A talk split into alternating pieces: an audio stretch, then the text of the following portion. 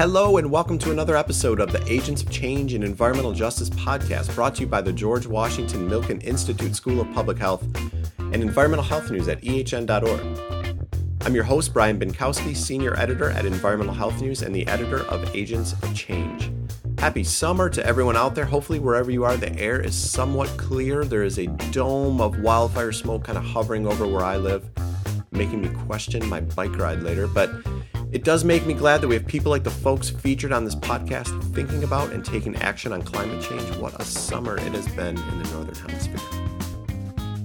Speaking of the program, the Agents of Change reached a milestone last week as we published the final essay from our second cohort. Dr. Jamaji Nwanaji-Enwerem published an essay entitled Putting People at the Center of Medicine, Research, and Policy. You can read that at ehn.org under our Special Projects tab. You will definitely hear more from that second cohort of fellows, though there is more in the works, so don't worry. Okay, today I'm talking to Dr. MyDzung Chu, a postdoctoral scientist, in Dr. Ami Zota's ARISE EJ research team at GWU within the Department of Environmental and Occupational Health and a former Agents of Change fellow. MyDzung talks about the intersection of housing and environmental health, her family's touching immigration story, and balancing being a new mom and a researcher. Enjoy.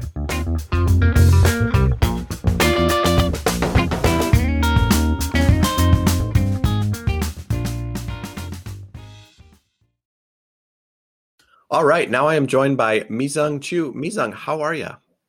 I'm doing well. It's so good to see you. It's been over a year. I think our clothing patterns kind of have the same color color palette as well. For the listener, we have some purples going on, I believe, right? Tans, purples, short sleeve because it's warm now. Tans, purples, fans, and short sleeves. And where are you coming at us from? Somewhere in Massachusetts or? Yes. So I live in the greater Boston area, specifically Sharon, Massachusetts also home of the Massachusetts tribe, uh, the Massapoag village. Awesome, very cool, very good context. And let's let's just rewind way back, like I like to do here in the beginning. And uh, you, of course, are in the environmental health research field. Tell me about your upbringing and kind of how you got on this path of being interested in environmental health and environmental health research. Yeah, uh, thanks for asking that.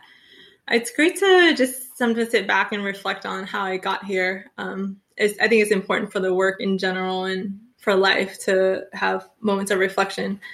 I would say so. Um, my family and I uh, were from Vietnam, and we came to the U.S. in 1992 when I was five years old, and we came here through the humanitarian operation, which the U- U.S. had for um, former political prisoners of the Vietnam War. So my father ser- served on the south side of Vietnam and um, because our side lost, he was imprisoned for four years. He tried to escape, and then they put him in for another two years. So, for a total of six years in these quote unquote re education camps.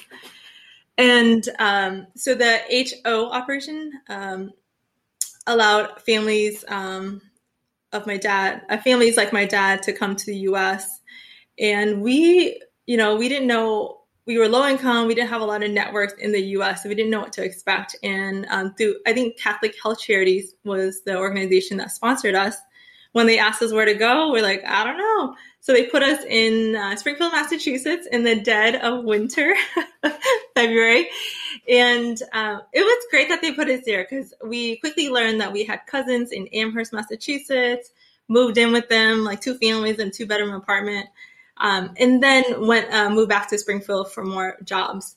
And I think within Springfield, it was a growing Springfield, uh, it was growing Vietnamese community in Springfield.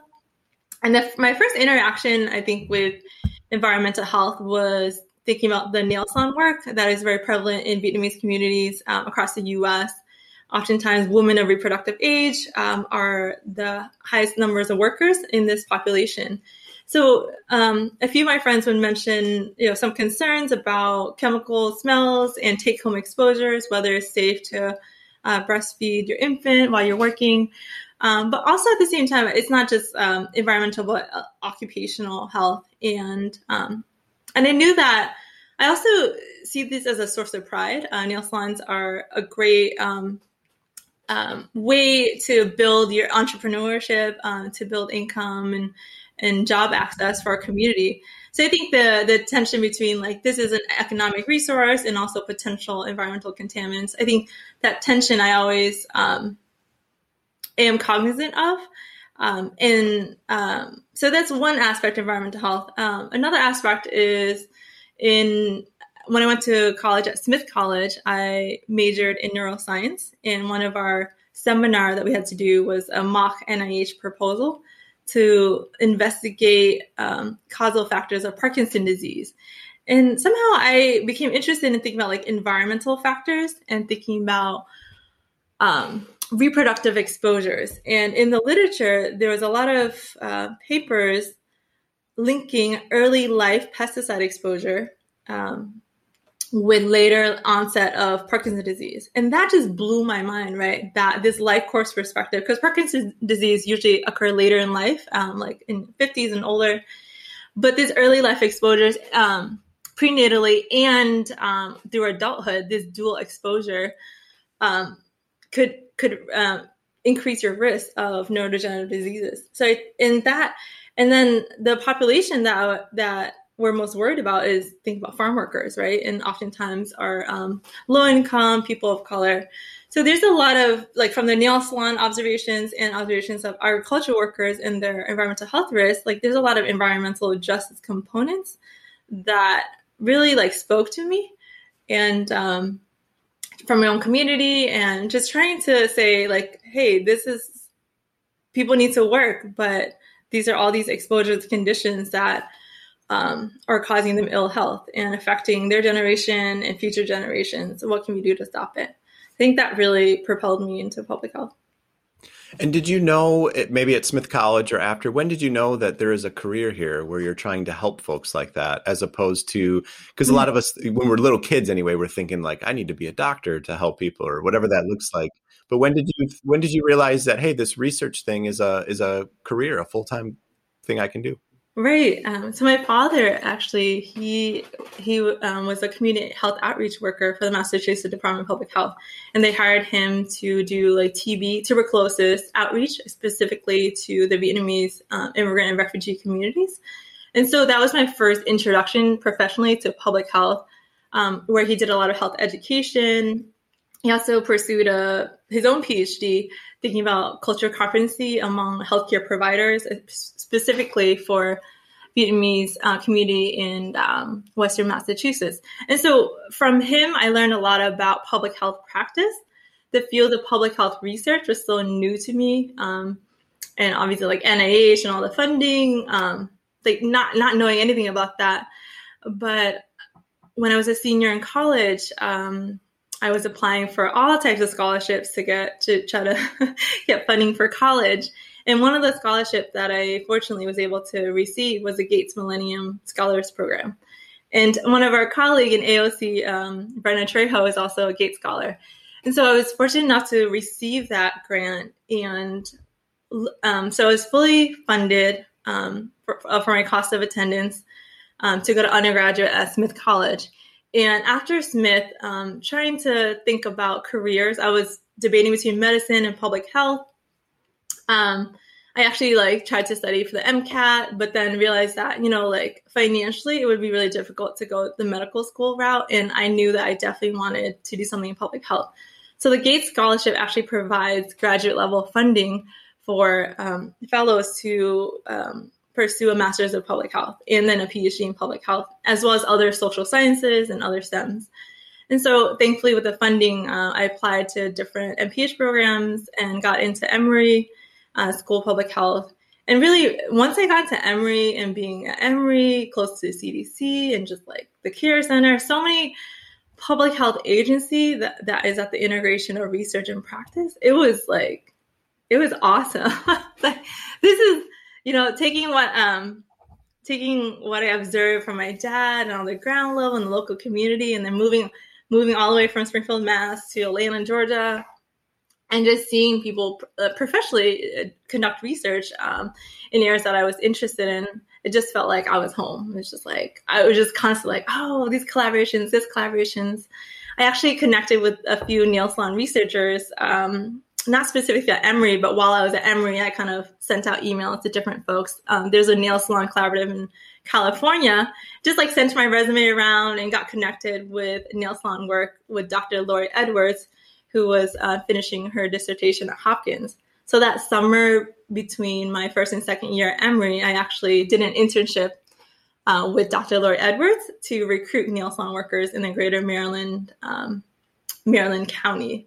And so like, yeah, so it's great to see my, see my interests, being able to explore my interests professionally and connect with others um, across the country.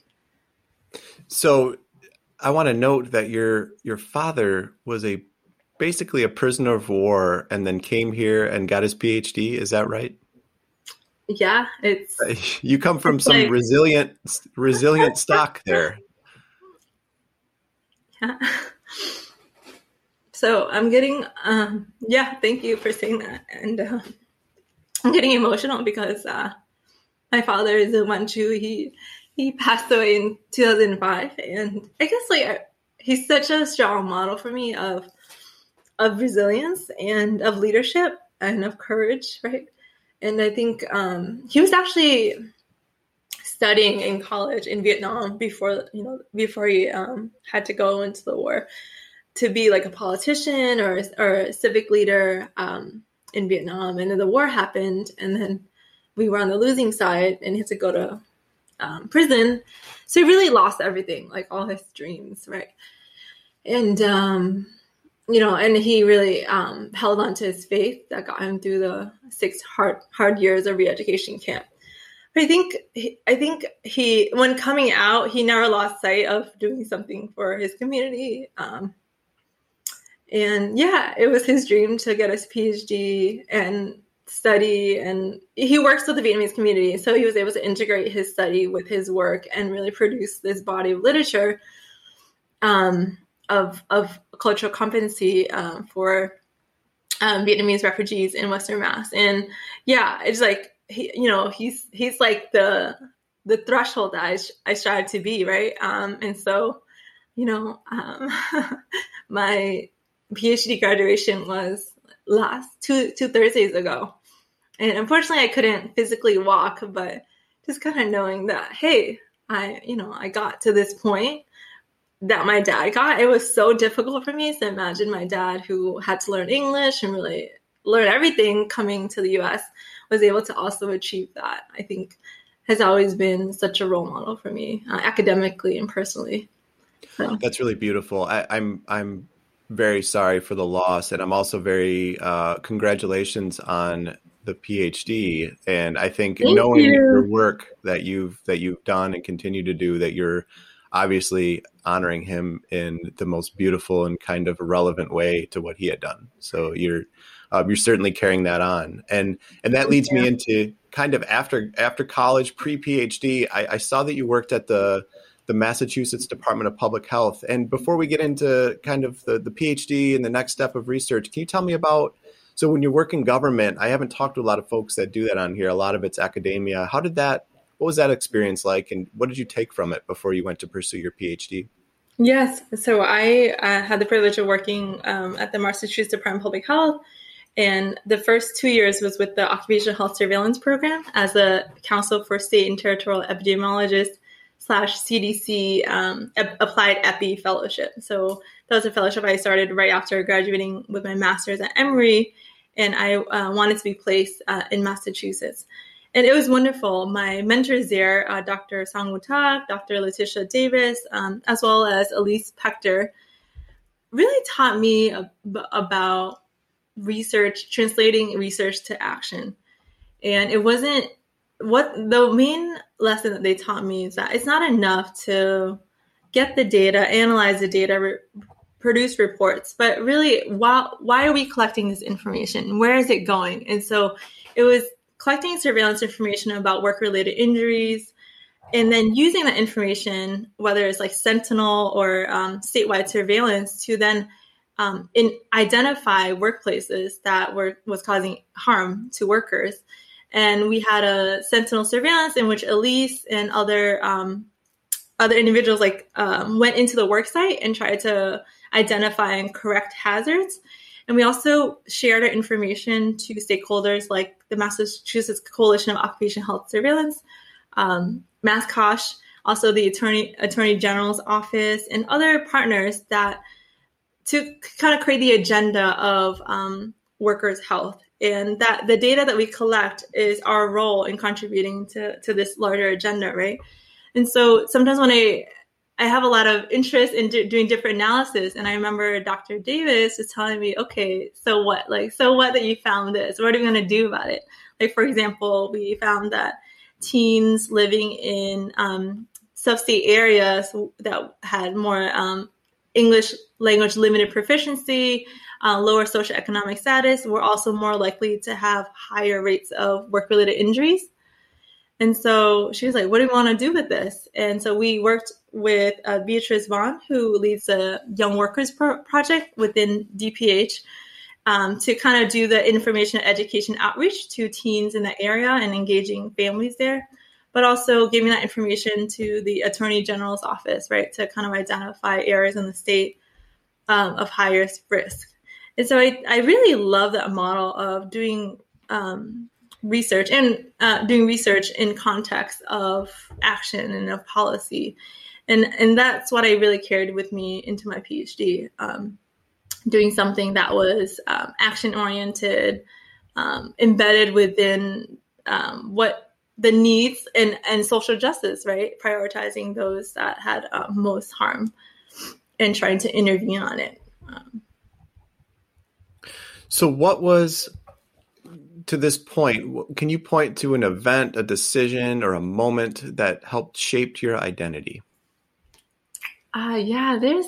I know you asked this of other podcasts, and I'm like, I'm trying to think of mine. And there's so there's several, but just maybe in context of environmental health and community engagement. One of the biggest lesson I've learned was through um, being part of Dorchester Not for Sale, which is a coalition of residents in Dorchester and surrounding communities, um, and local organizations like Asian American Resource Workshop, New England United for Justice, um, as well as like other partners like Right to Right to the City. And the vision, vision or the goal is that we center our work on those most impacted.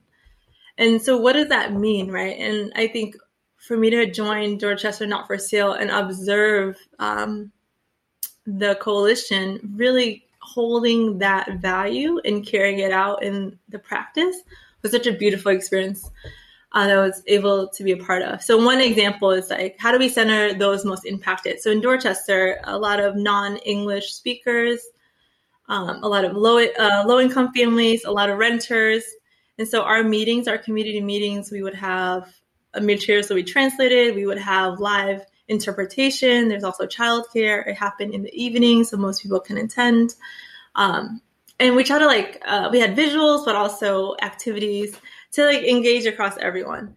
And the meeting always started by acknowledging who's in the room. Like, how many of you are renters? How long have you lived in Dorchester? Uh, who? How many of you are, are homeowners? Uh, so that's one example of how you can address the structure, right, and center those most impacted. Um, another two example is also when we're meeting with the mayors or with developers or with stakeholders to, to try to argue and make the case like, hey, it's important to have more affordable housing, especially in Dorchester, where the majority of residents uh, make less than $50,000 compared to these expensive market rate condos that you're building. Um, in these meetings with stakeholders, we have um, residents from the neighborhood, especially neighborhoods where uh, that will be impacted by de- development, come and give sto- share their stories and share testimonies and uh, in different languages. Um, and it's really beautiful to to hear that and to say like that's what we're going to lead with, right? Like they're they're the ones that need to be heard and they're front and center in our agenda. I'm a data person. I love data. I love analyzing data, and so I was able to kind of use my love of data to, um, uh, with a few other folks, collect information about like the social demographic of the neighborhood, um, as well as like households, and um, so we presented that data in these meetings after these testimonies and stories, right? So data is not just data points, but also these lived experiences, qualitative information. Um, and I think that's important. I think anything when we want to move anything, it's not like evidence is not just about number number crunching, but it's about who, who's in the room and are we letting them speak right? Are they at the table? Are we creating resources and access for um, individuals most in households most affected to be at the table? Um, yeah. I could give one more example but I, i'll stop there. Well i love this idea it's a very uh, journalistic way of storytelling where you lead with the people and then we then we drop down into the numbers after we've established a story. And i really like thinking about that uh, going into the, the scientific and community organizing space. Yeah. because um, i think it's really powerful. I think you're right. I think once you once you get lost in numbers it's it's really easy to forget that there are faces and families and children um, behind all these numbers. Right. Exactly. Exactly. So I want to hear more about Dorchester because you did write about that, um, your experience there for Agents of Change, and but I wonder if we could, if you can kind of set the scene for me a little bit because your research now looks at the intersection of housing and health, environmental health, and I think most people when we think of we don't think of housing as the first thing we think of when it comes to environmental exposures or justice and health. So can you talk about this link and any aspects of it that most of us probably don't think of? Um, you know why you think this is such an important intersection. Um, so my background, like I told you, when I was at the state health department, was in occupational health. Um, my though my training was in environmental and occupational epi at Emory, and so thinking about PhD programs, um, I really connected with Dr. Gary Adamkiewicz's work, who was at the Harvard School of Public Health and in the Department of Environmental Health, and he does a lot of work uh, with low income and affordable housing and thinking about interventions to reduce exposure specifically for um, this population.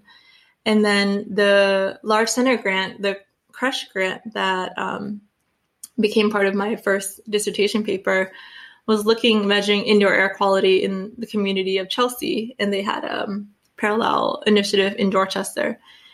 And so because my background was in occupational health and I didn't know at that time when I entered too much about indoor air pollution and um, and and about like local communities of Dorchester and Chelsea because I grew up in Springfield and um, didn't yeah I wasn't as integrated in the greater Boston neighborhood um, as much and so given that my research um, was in environmental health and air pollution and me living in Boston I'm like I don't I don't know. Like, I need to know more about the issues. Like, do people care about indoor air pollution?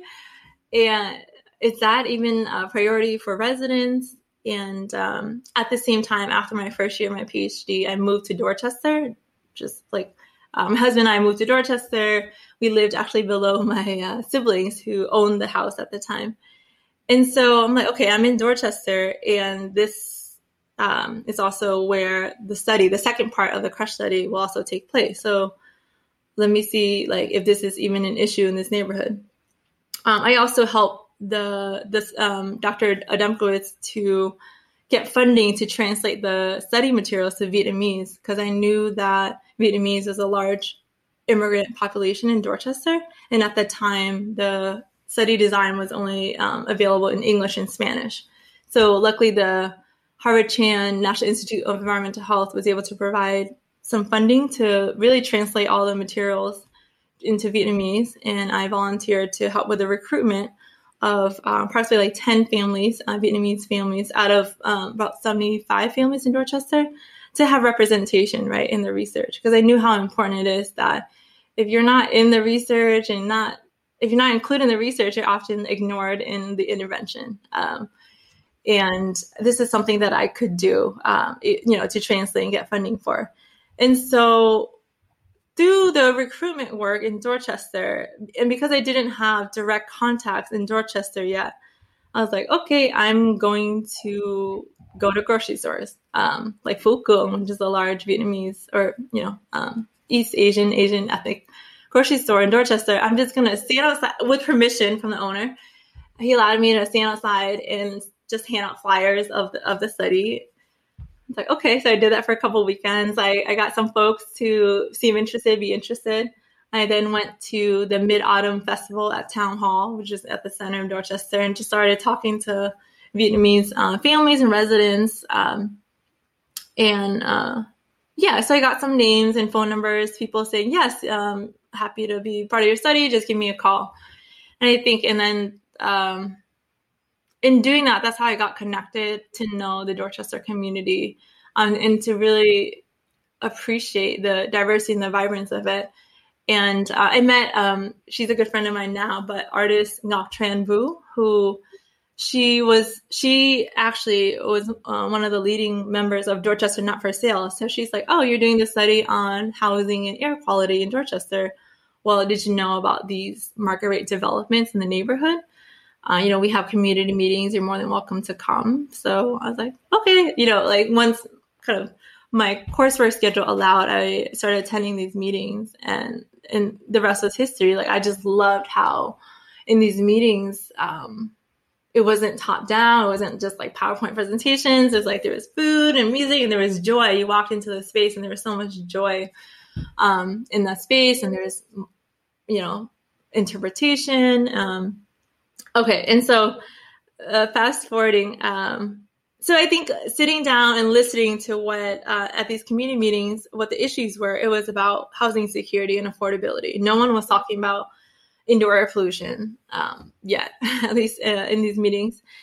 And I was like, okay, well, what is the connection then between what I'm doing in this neighborhood and indoor air pollution and housing security?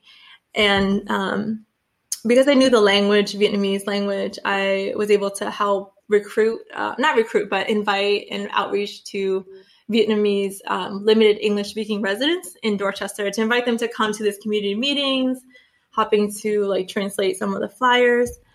Um, and so in some of the outreach to the Vietnamese elders, I learn about the issues, right, about housing to say, you know, um, one resident shared that there was like holes in her kitchen and the heating system was broken and the landlord who is Vietnamese, um, just um, Nick didn't was unresponsive to fixing this, and you know, um, and then we were able to we, which is Asian American Resource Workshop, and the um, Greater Boston Legal um, GBLS uh, Legal Aid Asian Outreach Unit was able to connect with her and get her some legal support to um, work with the landlord and um, to try to address some of these issues. And they were able to get her reassigned to um, into an affordable housing unit um, in a different part of the neighborhood. But yeah, just hearing these stories about like um, these residents that are facing housing quality issues, right? Issues that could uh, like heating issues and similar veins of like indoor air pollution, these environmental hazards and it's because of just like living in this like high market rate environment right? The there's what is the incentive for landlord to make changes to their home? If they're if you know if this person doesn't want to stay here well i could rent it to someone else at at a higher rent. So what is the incentive for a landlord to really be good actors? And some people are good actors and there are really great homeowners and landlords out there and then there's like really bad, terrible slumlords.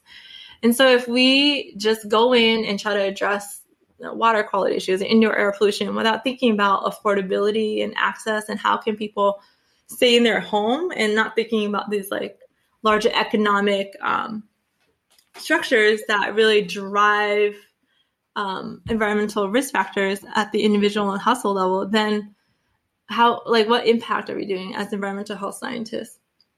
And so yeah, I think I personally wanted to know more what the connection was. I saw it playing out, saw it in neighbors that are being gentrified, that there's like less incentive. Um, and also like when I looked more into this, I you know I realized that a lot of um, neighborhoods that are being gentrified, um, yeah, there's a lot of displacement to to other neighborhoods. Um, some Dorchester not for sale residents that come to our meetings are some of them um, said they, they live in Brockton and have to commute uh, into Boston. So it's like over an hour and a half commute in public transportation because the housing in Boston and Dorchester have become so expensive to live in.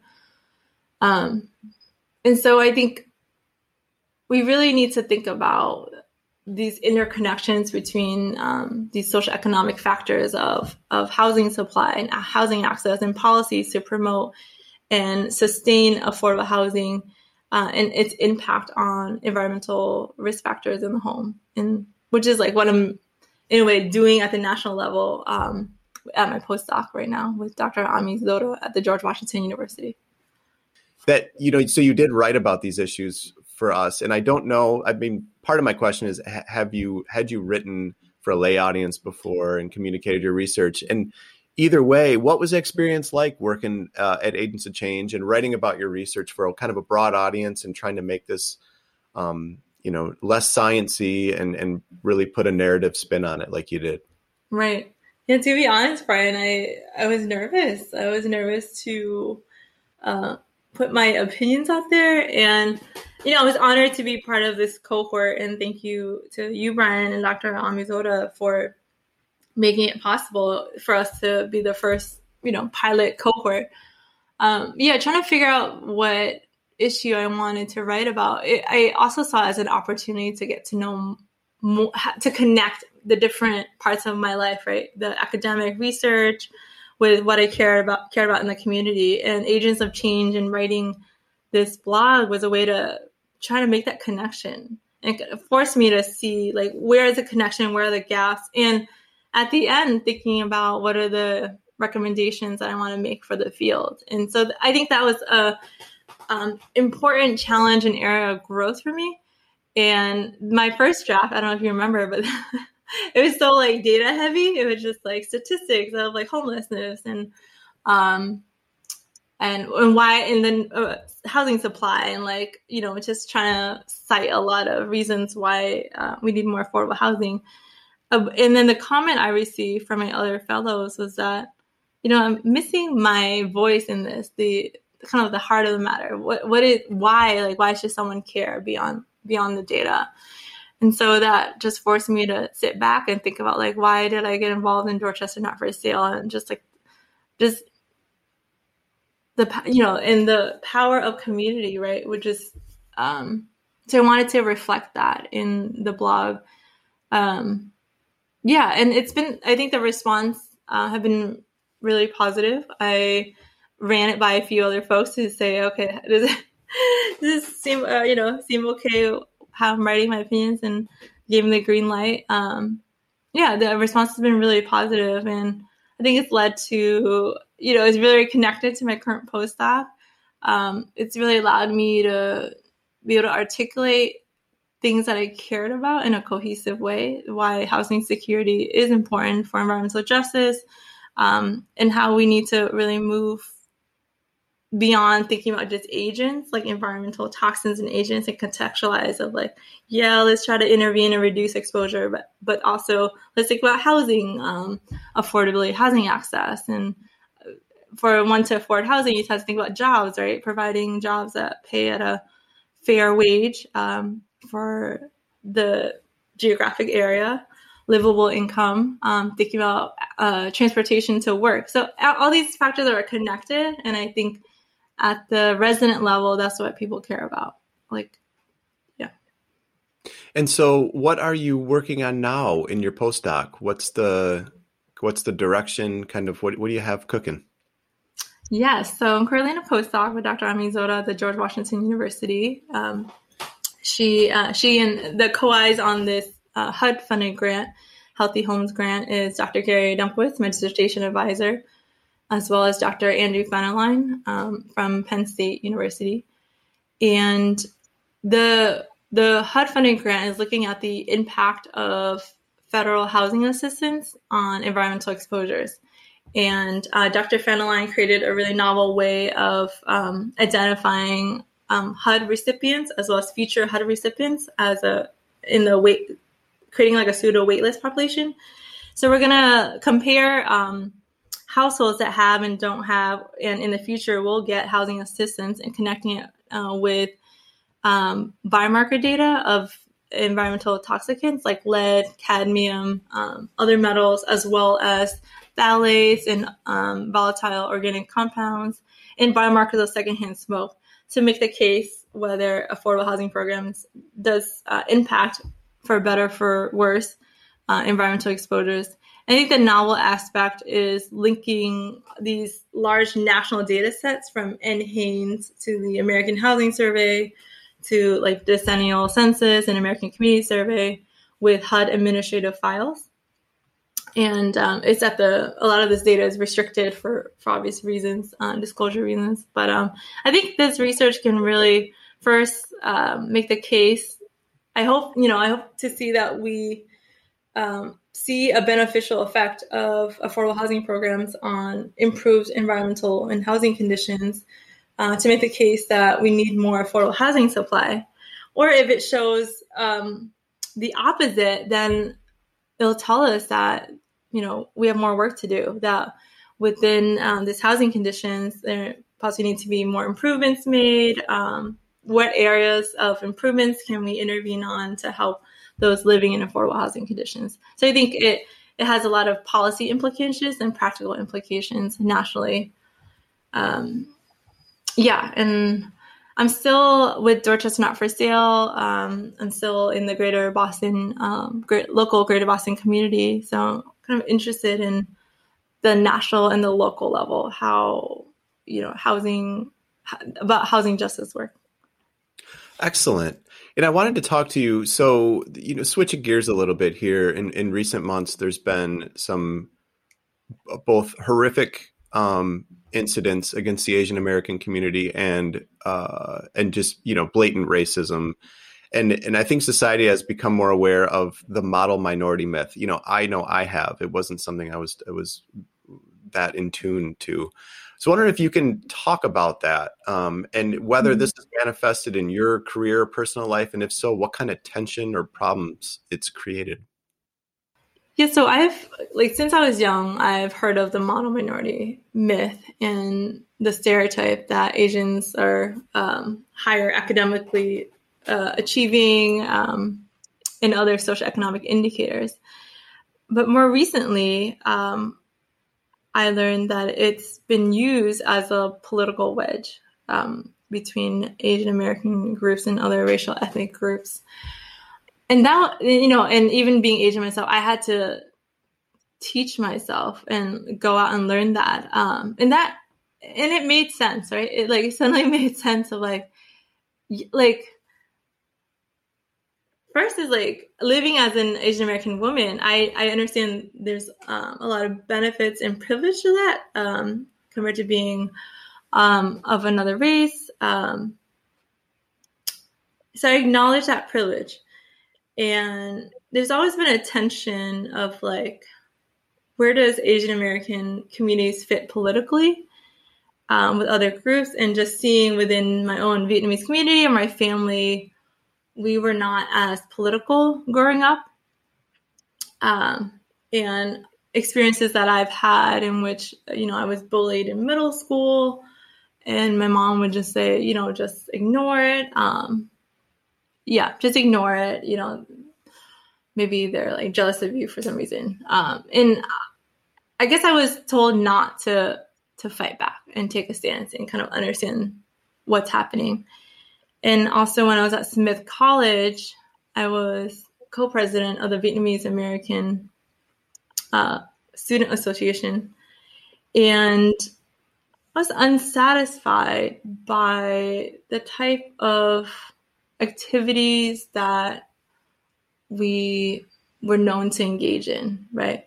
That a lot of the our ethnic identity was attached to like food and dances and performances and there wasn't a lot of political organizing around uh, like um, you know like race issues uh, politics um, civic engagement and so i i sensed just there's a lot of like sense of discomfort and feeling like I don't know, like this doesn't feel right growing up, but not until recently. Um, doc, uh, Dr. Jean Wu at Tufts University gave a really great explanation of how the model minority myth has been used as a wedge, right, politically um, against other racial group um, to say like, hey, you know, look at Asian Americans, they they're excelling well in education sector. Um,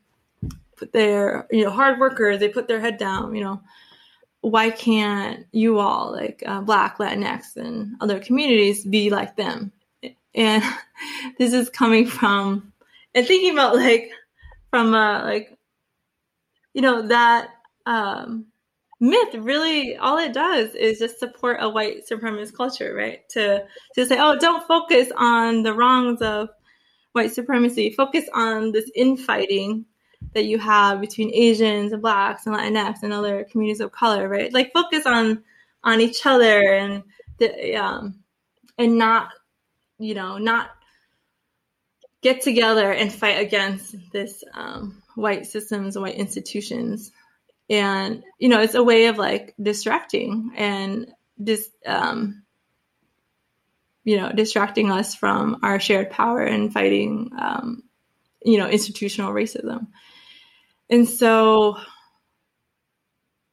i think i'm really glad that it's being talked about more i'm still going through my like myself and family members and folks I know, just like understanding how that myth has played out, how we have benefited from it, but how we're being harmed from it as well. Um, especially in this moment, we need a lot of cross racial solidarity of the Black Lives Matter movement with in, Indigenous communities to say, like, all these inequalities that have happened from uh, murders and police brutality to um, higher COVID higher COVID rates in Black and Brown communities, um, to Asian businesses being targeted and harmed, and um, Asian Americans uh, being directly targeted. Like th- these are all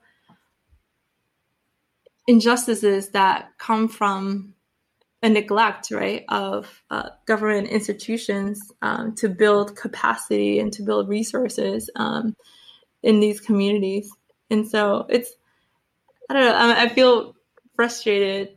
Um, first, I'm just like that. I'm just kind of connecting the dots now, but acknowledging that my, you know, my lack of understanding now is intentional, right? The the designer of the model minority myth wants it th- so that you know you don't think that it's um, a political agenda, right? And so, yeah, and um, I think so. Other two points is that with the model minority, it's it really um, obscure the heterogeneity in the Asian American uh, populations, where we know that um, it's a spectrum, right? Like certain um, Asian groups are lower income or more vulnerable to um, housing injustices, um, to job access. Like, for example, Vietnamese and the Cambodian community have higher rates of um, limited English proficiency compared to other Asian communities that have been in the US longer. And it really, the model minority myth kind of obscures the fact that um, groups are in the US for different reasons, right? Whether it's um, fleeing war, which a lot of Cambodian refugees and um, Sudanese and uh, Vietnamese have uh, that went through versus coming to the US for work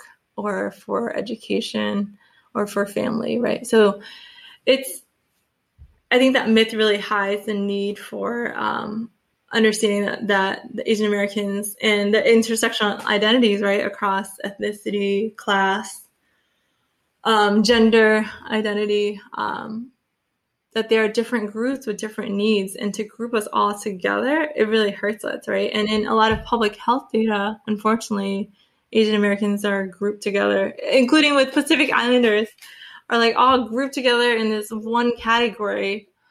And you know the rationale is like, oh, we don't have enough samples, but we need to you know get more funding to collect primary research and primary data in in specific um, Asian ethnic communities. So then we could be like, hey, look at the data. There's so much variability. no, the model minority myth is false, politically false, but also operationally on the ground. Like we see that um, certain groups are worse performing. Um, yeah.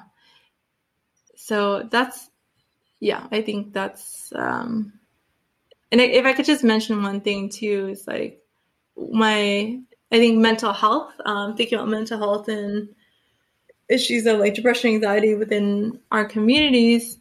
The I think the model first, I think the model minority myth makes us think that you know um, maybe we can't complain because you know we're, we have these advantages socioeconomically, we're doing well, and just put our heads down and work hard, and it'll, it'll all be okay. But I know that like within my own family, it's it's difficult to talk about loss, like the loss of my dad. You know, that's a huge like trauma to a family. And I don't ever remember having like a professional mental health person or caseworker reach out to her family to talk about how that might impact her family. Um, or thinking about why my mom holds on to things right in our house instead of getting rid of things and contextualizing like okay, she might be doing that is because we had to leave Vietnam with very little possessions and all the possessions that we have is related to like this is what we have. This is our identity of living in the US. And so I think yeah, I think um the model minority myth really takes away important um need uh, within our own communities, within uh, own families, to talk about hurt and need for healing and um, violence, violence that had happened to our own community, right? Because basically the myth is like, oh, you shouldn't complain, you're doing well. Other groups are doing worse than you. Um, so just like put your head down, work hard, and really that like that hurts our community more. And so I'm glad there's more consciousness within myself and within our community and across um, across communities to really identify um, like the you know the institutional racism that have perpetuated this and that have um, used this as a wedge um, for us to really like get together because there's power in all of us. Um, there's a lot to change the the systems. I, well, I really appreciate uh, such a thoughtful and re- reflective um, answer, and I know it's not easy to to think about and work through these things on the spot. And and really, you know, the the notion of the model minority myth was relatively new to me as well. Um, so to kind of hear a very personal spin on it is is really helpful to put it in context. So I appreciate that. Um, and we have to end on some positive notes, some high notes here. So I have two more questions for you. And one is that I know you are a new mother because you shared a beautiful photo of your new baby. And I just wanted, first of all, congratulations. That is a major, major life step. But um, thank you. I wanted to ask you how this um, how this has affected your work. Uh, you know, as as somebody who's obviously very busy with research and advocacy and, and thinking about these big issues, and now you have a little tiny human to take care of. Um, how is the support? How is the academia and life balance? How is that going for you? Yeah. Oh man, I love being a mom. I know it's so hard and um, you don't get a lot of sleep, but my husband and I were just like, you know, some days I'm just like staring at her and like even little things like, oh, she's like smiling. We're just like, yay, so excited. So I think, um, yeah, I think the main, yeah, just like this bundle of love and joy. And uh, my husband was saying the other day, like, oh, I, you know, I had to stop and think like this creature has a soul and I need to like not just take care of her basic needs, but really like connect with her soul. And so her name is Sophia, Sophia Lynn. Um, and so um, I, yeah, I was able to take three months off for parental leave, and my husband took eight weeks off, and we're really thankful for that time to get to know her. Um, as far as like, yeah, I've had a lot of support uh, professionally and personally and through family um, to be able to make time and space to raise a, a child. And so um, Dr. Ami Zota has been really supportive of me taking time off. And and she also, yeah, she sent um, Sophia a box of um, clothes from her own daughter when she was younger.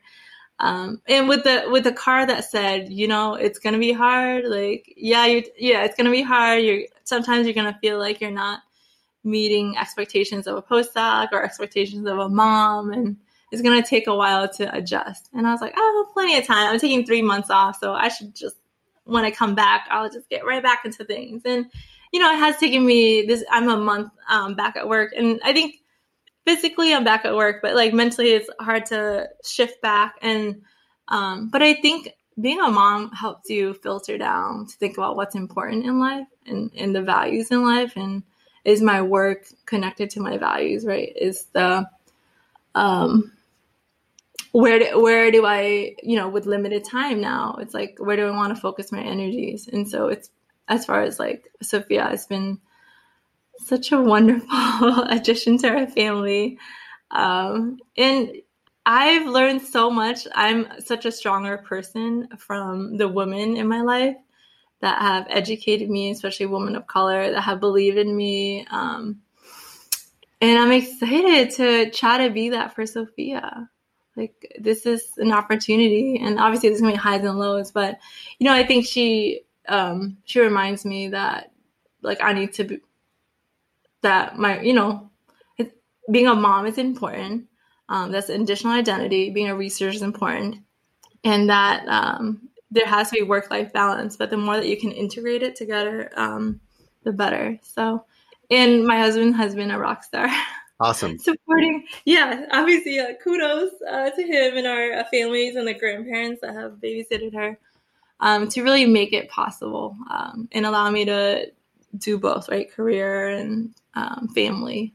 Excellent. Well, I'm really happy to hear you have the support, and I, knowing uh, people who both live near family that have babies and those that don't, I the the latter, uh, it always it it has to be so much more difficult when you don't have that family support system around. Um, so I'm glad it sounds like you have at least some of that in place to help you out. And um, yes, so if you've ever listened to the podcast, you know I like to end on the the book question. So, what right. is the last book you read for fun? It sounds like you have plenty of free time. You know, between work and the baby, you're just reading books. So yeah. So you know, this is one of the questions I was afraid of because I'm like, oh my gosh, for fun, like for, for fun part is the hard part. I, I've been reading a lot of baby books, but I think the book that I started, I'm still finishing, is The Sympathizer by Viet Thanh Nguyen. It won a Pulitzer Prize, and he's an amazing uh, person and faculty um, in California and uh, University of South um, Southern California. But yeah, that book really like it's. I was reading an interview that he written how the connection between the sympathizer and the Invisible Man, and Invisible Man is also another book I love by Ralph um, Ellison and really thinking about like double consciousness, right? Uh, I don't want to give too much away, but the main, the narrator, the main um, character kind of lives a duality, um, duality in his role, like politically and also geographically, like being both like um, in the U.S. Um, post Vietnam War, um, yeah, it's a lot of it. It's humorous because it's like, oh my gosh, I see this playing out in day to day life of like double conscious of like how he sees himself, but he sees how other people view him. And um, yeah, I would highly, highly recommend it. Uh, I'm I'm probably like 100 page or 50 pages, yeah, away from the end. So I don't know what happens at the end, but looking forward to finishing it. Excellent. Well, MyDzung, this has been such a great conversation. It is so wonderful to see you, and thanks for joining me today. Yeah, thanks, Brian. Looking forward to seeing you more. That is all for this week, folks. I hope you enjoyed our conversation. If you'd like to support this podcast, please visit ehn.org and click the big orange donate button. You can also find Agents of Change on Twitter and Instagram or at ehn.org under our special projects tab. And please follow us on Spotify, iTunes, or Stitcher, wherever you get your podcasts, where you can listen to this and all past episodes. The Agents of Change podcast is written, recorded, and edited by me with outreach, scheduling, and support from the rest of the team Dr. Ami Zota, Summer Ahmad, Gwen Ranniger, Aaron Gomez, and Hannah Seo. We'd love to hear from you. Email us at agentsofchangeh at gmail.com with suggestions for the show, questions for the fellows, reviews, or just to chat. And sign up for our monthly Agents of Change newsletter at the program homepage, agentsofchangeNEH.com. Thanks for joining us. We hope to keep these important conversations on diversity in science and health going. Join me next time when I speak with former Agents of Change fellow Denise Martinez, a PhD candidate in the graduate group in ecology at the University of California, Davis, and a health policy research scholar with the Robert Wood Johnson Foundation. Have a great week, folks.